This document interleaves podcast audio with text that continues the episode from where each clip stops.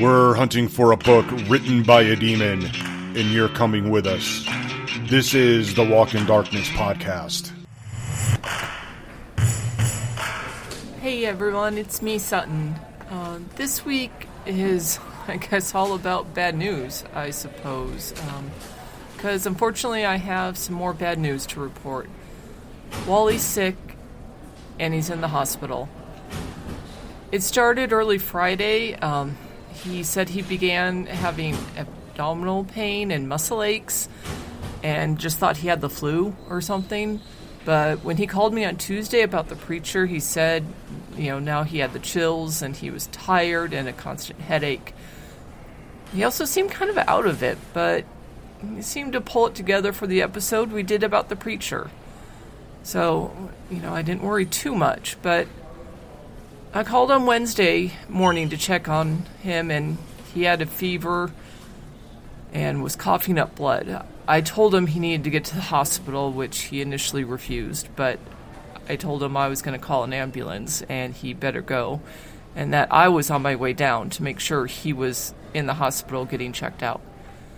So they admitted him Wednesday afternoon, and he's in quarantine.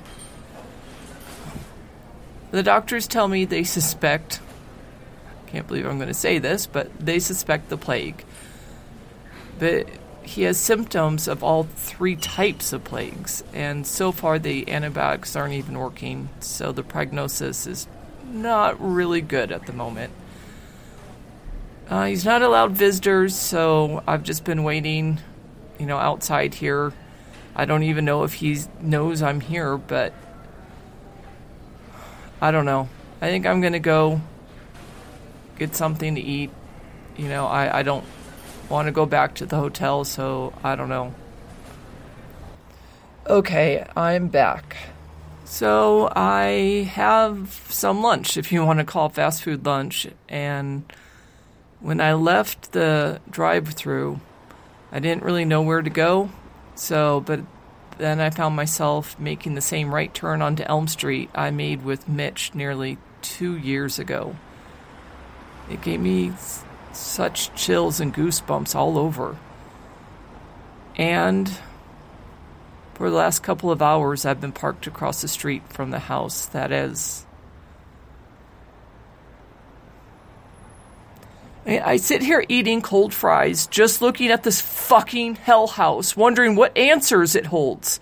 From the outside, the house it looks like anything else on this entire block. But inside, Inside is where you feel how different it really is. The evil, I mean, I barely lived in that house for three weeks, and a day didn't go by when I didn't experience the freakish hell it offered.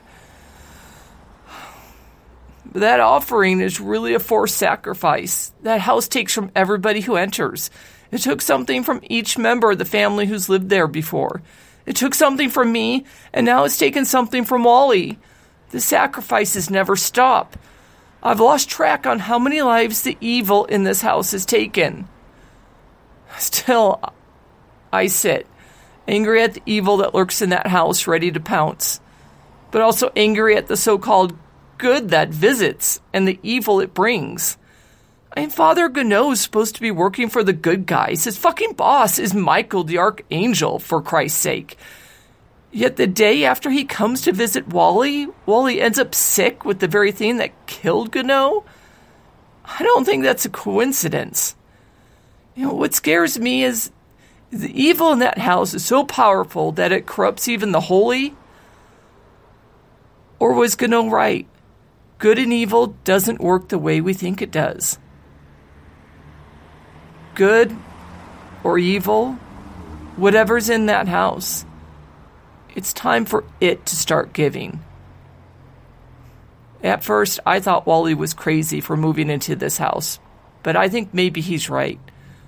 That house does have something to give, but what remains is the mystery. I guess I've been sitting here longer than I thought. You know, in my rearview mirror, I can see the red glow of the sunset, and it's fallen over me and the house. Is that red a response to my. Oh, Oh, oh that's the hospital. Hey, it's me, Sutton.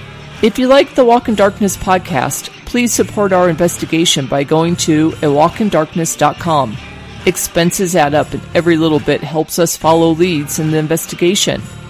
And don't forget, in between episodes, the story continues on Instagram. Follow A Walk in Darkness for the big picture. Thank you for listening and for your support.